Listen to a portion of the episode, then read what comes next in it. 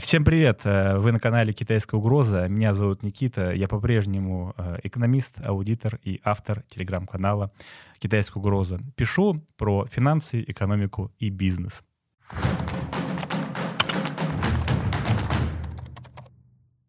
Наша новая рубрика «Большой разбор». Будем обсуждать ситуацию на авторынке России. Почему все так плохо, почему все так дорого, почему автодилеры обнаглели, почему без допов вам нельзя будет продать машину, а если вы придете в дилерский центр с наличкой, то вас развернут и скажут, что только через кредитный отдел отдадут вам ваш автомобиль. Присаживайтесь, заваривайте себе кофеек или чаек или что-нибудь вкусненького, и э, мы начинаем.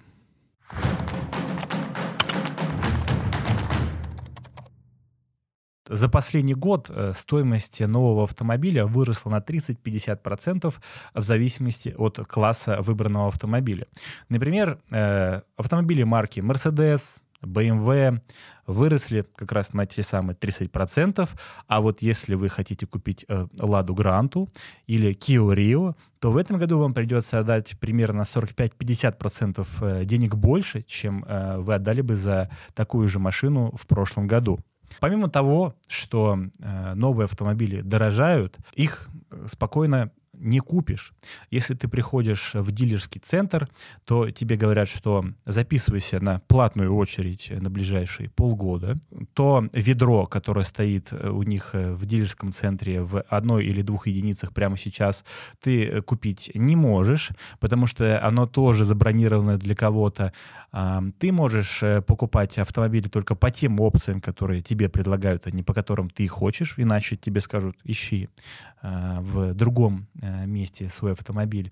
Плюс а, за наличные деньги тебе никто не продаст автомобиль сейчас. Продавцы в дилерских центрах обнаглели. Они набивают э, свои бонусы тем, что продают вам доп. опции и направляют вас в партнерские кредитные организации, чтобы вы взяли там кредит, заплатили еще некий процент э, в кредитный отдел этого банка, и с эм, этой продажи он тоже получит бонус. Самый близкий к телу, знаешь, какой пример? Ты видел э, стоимость допов в Шкоде сейчас. Например, да, если мы будем говорить про широкий сегмент, э, в дилерском центре Шкоды э, вам в допы обязательно запихнут коврики за 90 тысяч рублей, а установка этих ковриков вам обойдется в 30 тысяч рублей. Если мы говорим про лакшери сегмент, то э, новый Land Cruiser 300 вам обойдется в 15 миллионов рублей. И при этом базовая стоимость этого автомобиля из-за курса сейчас будет 9 миллионов рублей, а допов вам запихнут на 6 миллионов рублей.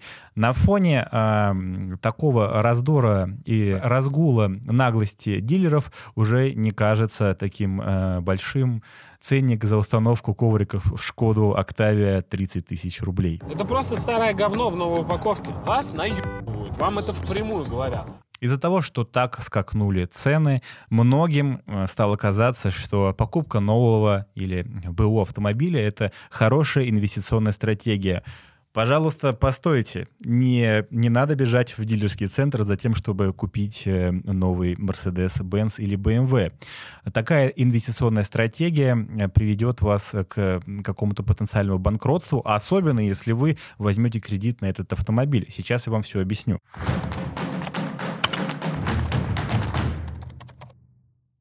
Так, давайте разберемся в том, почему э, автомобили так подорожали.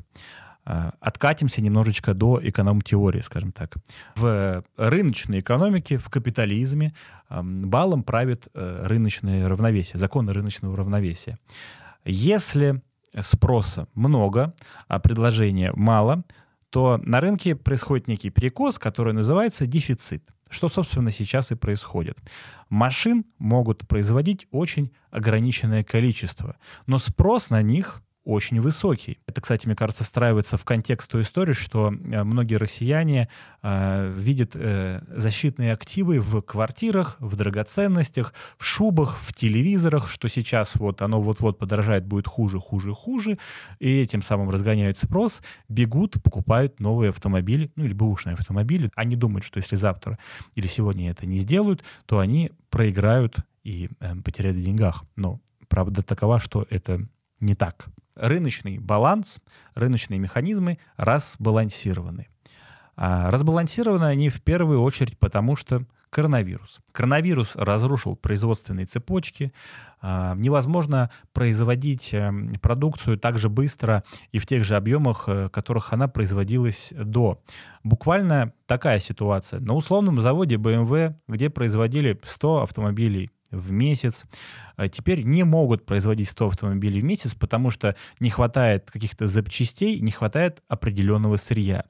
Этого сырья и запчастей не хватает, потому что на заводе, где это производят, тоже не хватает сырья для производства этих самых автозапчастей. Получается, что в одном месте сроки растягиваются, потом этот лак временной перетекает на второй завод, на третий завод и так по цепочке. А, ну, вы удивитесь, э, какую деталь э, больше всего ждут э, производители автомобилей. И это не поршни двигателей, это не подвеска, это не коробка передач, это чипы и микротранзисторы. Сейчас чипы и микротранзисторы, они буквально везде. В вашем пульте от телевизора, в вашем смартфоне, в вашем чайнике, в вашем увлажнителе воздуха, э, в вашем компьютере. Везде э, в современной электронике есть чипы и микротранзисторы. Э, никакой УАЗик с производства не сойдет, или там Лада какая-то, без определенного количества чипов и транзисторов на борту. Эти чипы и транзисторы, они отвечают за бортовой компьютер автомобиля, за то, чтобы у вас стеклоподъемники поднимались, для того, чтобы у вас пневмоподвеска могла могла как-то регулироваться. А, они нужны для того, чтобы багажник у вас мог э, открываться или чтобы ваши дворники работали. Так вот, а, производителей чипов и микротранзисторов в мире на самом деле очень мало. По факту это чуть ли не э, монопольная э, сфера такая где существует там 3-4 крупных производителя. Например, один из таких это TSMC. Это тайваньская компания, э, которая существует в Тайване. Она производитель э, чуть ли не 60 или 70 процентов всех чипов и транзисторов в мире. У нее в том числе есть проблемы с тем, чтобы их производить, но самое, что смешное в эту всю историю, в, входит э, блокчейн. Чипы и транзисторы, они присутствуют еще и в видеокартах.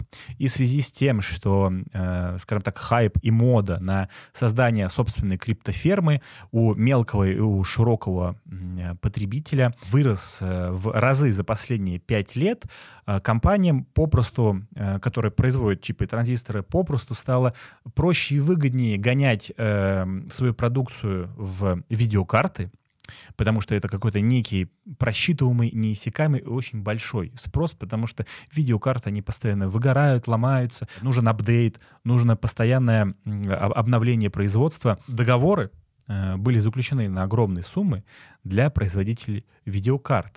Они сжирают огромные объемы производства, и помимо того, что э, чипов не могут нормальное количество сделать из-за коронавируса, так еще и то, что делается, львиная доля от этого отходит на долю майнеров и криптофермы. Вот мы с вами выяснили, почему на рынке образовался дефицит. Давайте проговорим э, немножко о том, почему все дорожает. Так вот, пока производство стоит, это производство э, использует электроэнергию для, для того, чтобы отоплять э, помещение, чтобы освещать, чтобы хоть какой-то конвейер ходил. Эм, э, туда поступает вода, туда поступает газ. Рабочие, которые даже не работают, они тоже должны получать зарплату. То есть это увеличение расходов на единицу продукции для э, компаний, которые производят автомобили. А, собственно, это подорожание и коммуналки, и производства, и простое, оно все входит в стоимость. Кстати, а, скажем так, в свою, свою лепту в подорожание внесла и наша с вами э, любимая компания «Народное достояние Газпром». Ну, например, в этом году стоимость э, э, газа за кубометр э, выросла до каких-то рекордных высот. Везде в СМИ об этом говорят. Все с помпой помпезно празднуется, как классно и как много и как дорого у нас закупает наши природные ресурсы западный мир. Но почему-то мы упускаем из виду информацию о том, что та подорожавшая стоимость газа, которую мы продали в Европу, вернется к нам, потому что этот газ использовали для того, чтобы производить какую-то продукцию, которая тоже нужна в нашей стране.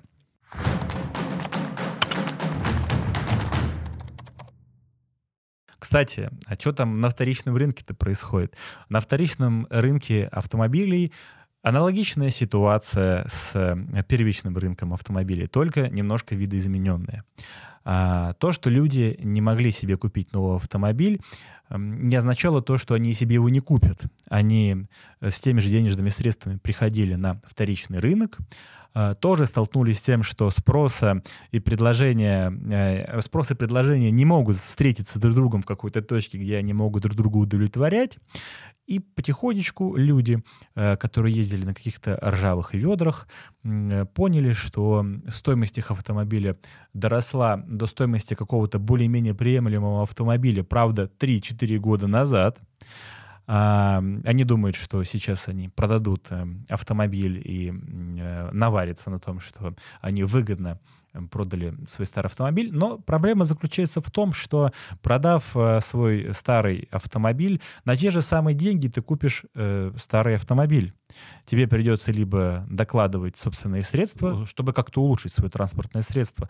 А в таком случае какая разница, продал бы ты свою машину плохую пять лет назад, добавил денег и купил э, чуть получше, либо сейчас. Ситуация аналогичная. Так вот, я хочу поговорить еще про тех людей, которые решили, что э, автомобиль это хороший инвестиционный актив. Поймите, что как только э, ситуация с коронавирусом, она закончится, спадет на нет, и все производства восстановятся, все логистические цепочки снова просто начнут бежать, стоимость всех этих автомобилей, которые так подорожали, которые действительно не стоят тех денег, которые сейчас за них просят, она упадет.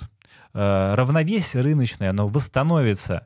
Э, раздутые цены просто с восстановлением предложения спадут на нет. Э, так что, если вы в этом году планируете купить Volkswagen Polo там, за полтора миллиона рублей и думаете, что в следующем году наварите где-нибудь через полгодика продажей за 2 миллиона рублей Volkswagen Polo, то я спешу вас огорчить в случае, если за следующие полгода или там 9 месяцев вопросик с коронавирусом порешают, э, ваш инвестиционный актив будет приносить вам только убытки.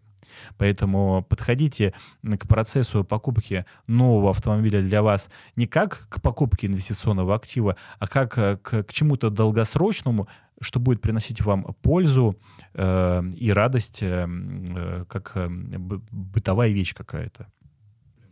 Вот на, ну, ну, на кой черт, вот, э, я не понимаю, люди э, пытаются сейчас э, на супер каких-то хаях э, подороже купить себе автомобиль. Это же ситуация абсолютно как вот, э, ну, с финансовым рынком. Знаешь, такая поговорка есть. Закупился на хаях и катаешься на Да, вот, ну, это же абсолютно, тут можно на прокатиться, если ты вот э, решил вложиться, скажем так, в Volkswagen Polo по-крупному.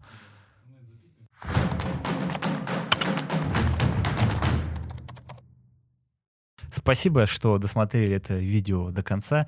Э, я не продолжу просить у вас, это очень важно, поставить лайк, подписочку, колокольчик, чтобы не пропустить э, видео э, на нашем канале.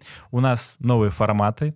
Мы стараемся развлечь вас по полной и улучшить ваши знания в экономике, финансах и бизнесе. Пишите обязательно в комментариях ваши идеи, предложения для видео, для больших каких-то разборов. Мы обязательно обратим на это внимание и разберем это либо в телеграм-канале «Китайская угроза», либо здесь, на YouTube-канале. Кстати, не забудьте подписаться еще и на наш телеграм-канал. Там уже больше 80 тысяч подписчиков.